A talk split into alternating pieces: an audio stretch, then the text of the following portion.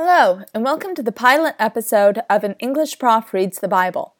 Because this is my very first podcast, I am doing a summer long series on the Psalms. I teach college literature in real life, and my goal is to read the Psalms exactly like I would read a poem, paying attention to things like form, imagery, symbolism, and structure. All of these things are obvious on the page. I'm, I'm not going into the things that are hidden away in commentaries or in Greek translations. The goal is to gain a greater appreciation for the beauty and meaning of this part of the Bible with what we've got available and accessible to us on the page. And so let's get started with Psalm 1. I'm going to read it and then I'll give you a preview of where we're headed. Psalm 1 Blessed is the man who walks not in the counsel of the ungodly, nor stands in the path of sinners, nor sits in the seat of the scornful, but his delight is in the law of the Lord. And in his law he meditates day and night. He shall be like a tree planted by the rivers of water that brings forth its fruit in its season, whose leaf also shall not wither, and whatever he does shall prosper. The ungodly are not so, but are like the chaff which the wind drives away. Therefore the ungodly shall not stand in the judgment, nor sinners in the congregation of the righteous. For the Lord knows the way of the righteous, but the way of the ungodly shall perish.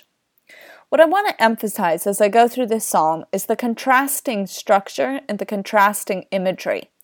I also find it noteworthy that the psalm is divvied up by verb tense. It starts off with a lot of present tense verbs such as is, walks, stands, and sits. And then it winds up with a lot of future tense verbs, especially shall be. So let's start with the part that's defined by the present tense verbs. In this section, we get a choice between, or a contrast between walking in the counsel of the ungodly and delighting in the law of the Lord. And so the question is, what is this counsel of the ungodly? We tend to think of the ungodly as very wicked people, but it doesn't necessarily mean that.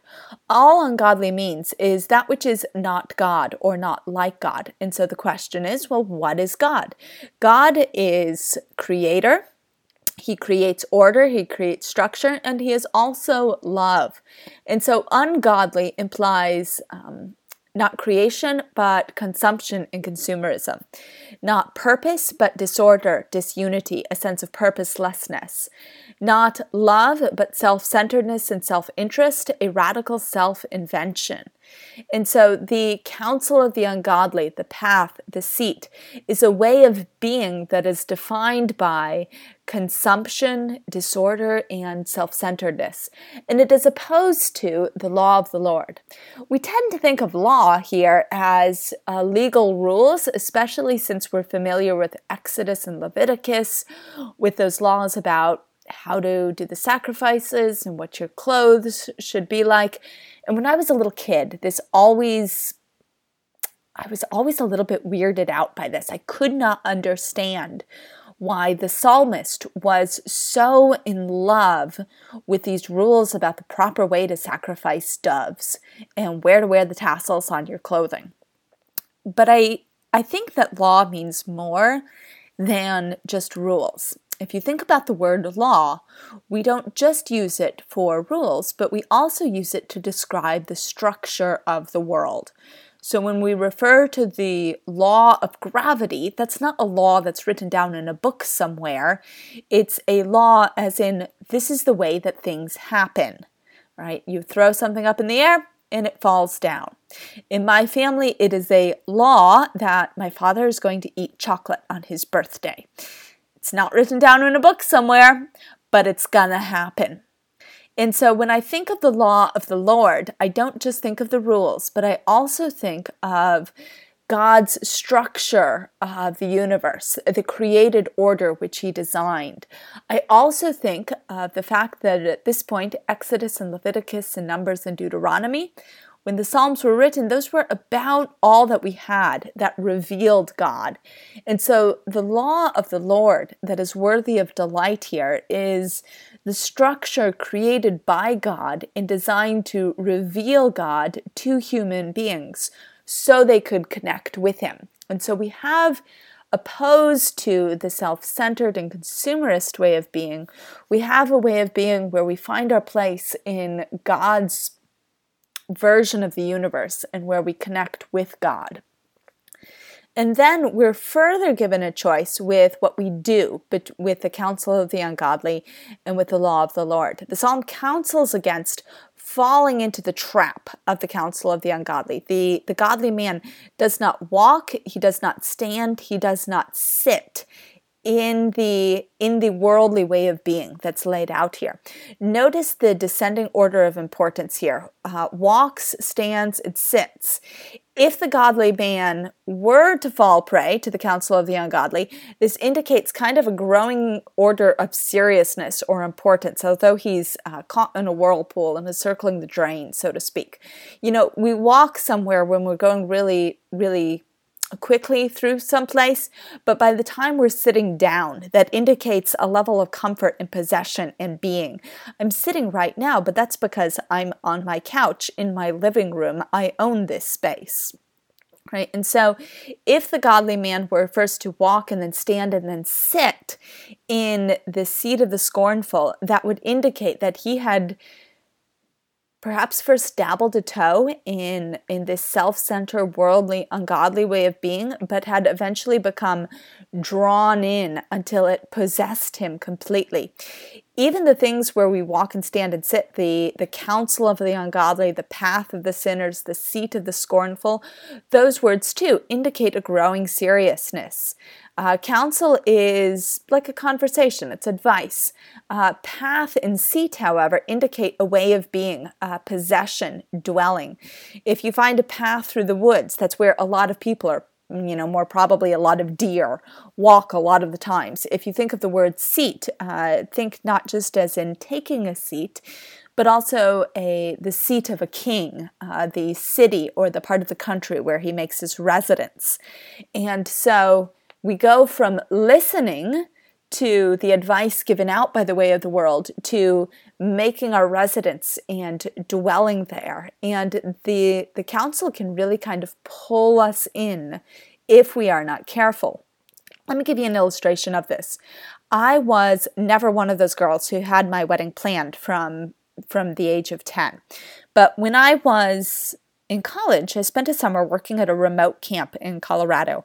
And one of my class, one of my one of my coworkers uh, brought along a bridal magazine, and there wasn't really much anything else to read, and so I read that. And by the end of the summer, I really wanted to get married. I had started reading the magazine and reading through their tips and advice and looking at the pretty pictures, and all of a sudden the desire began to grow in me and it became a part of my being was this desire to get married and to have a beautiful wedding and honeymoon. And then I went home and I put the bridal magazine away, and the desire evaporated. And the idea here is that when we listen to advice, when we start paying attention to it, it we risk that becoming part of our being. To this day, we see the advice that uh, the people in the world gives has become part of the church. Radical self-centeredness or self or individualism. You can think here of the bumper sticker that that God is my co-pilot, as though I get to make the decision still, and all I do is I check with God to make sure it's okay. Or consumerism and consumption in the church. We go church shopping, looking for a church that fits our needs the same way we want a pair of jeans to fit our body. And we very easily fall into patterns and ways of being that emphasize individualism and consumption instead of uh, divine love and structure. And so that's a warning that we are, are supposed to avoid. And this is opposed to meditating in the law of God. Right? I'm struck here first by the idea of delight, which carries the idea, of course, of joy. Uh, the Christian path involves joy in God, it goes deeper than a theological commitment. The word in is also interesting. We tend to read this word in as meaning about. Um, the man who is blessed by God is somebody who is always um, meditating about God's law or thinking a lot about God's law. But in also carries the idea of in the context of, like the fish swimming in the context, uh, swimming in the water of a tank or in the sea. He is swimming in the context of the tank or the sea, and his swimming is shaped by the kind of water that he's in and whether or not it has currents. And so when the blessed person here meditates in God's law, he's not necessarily continually and only thinking about God's law.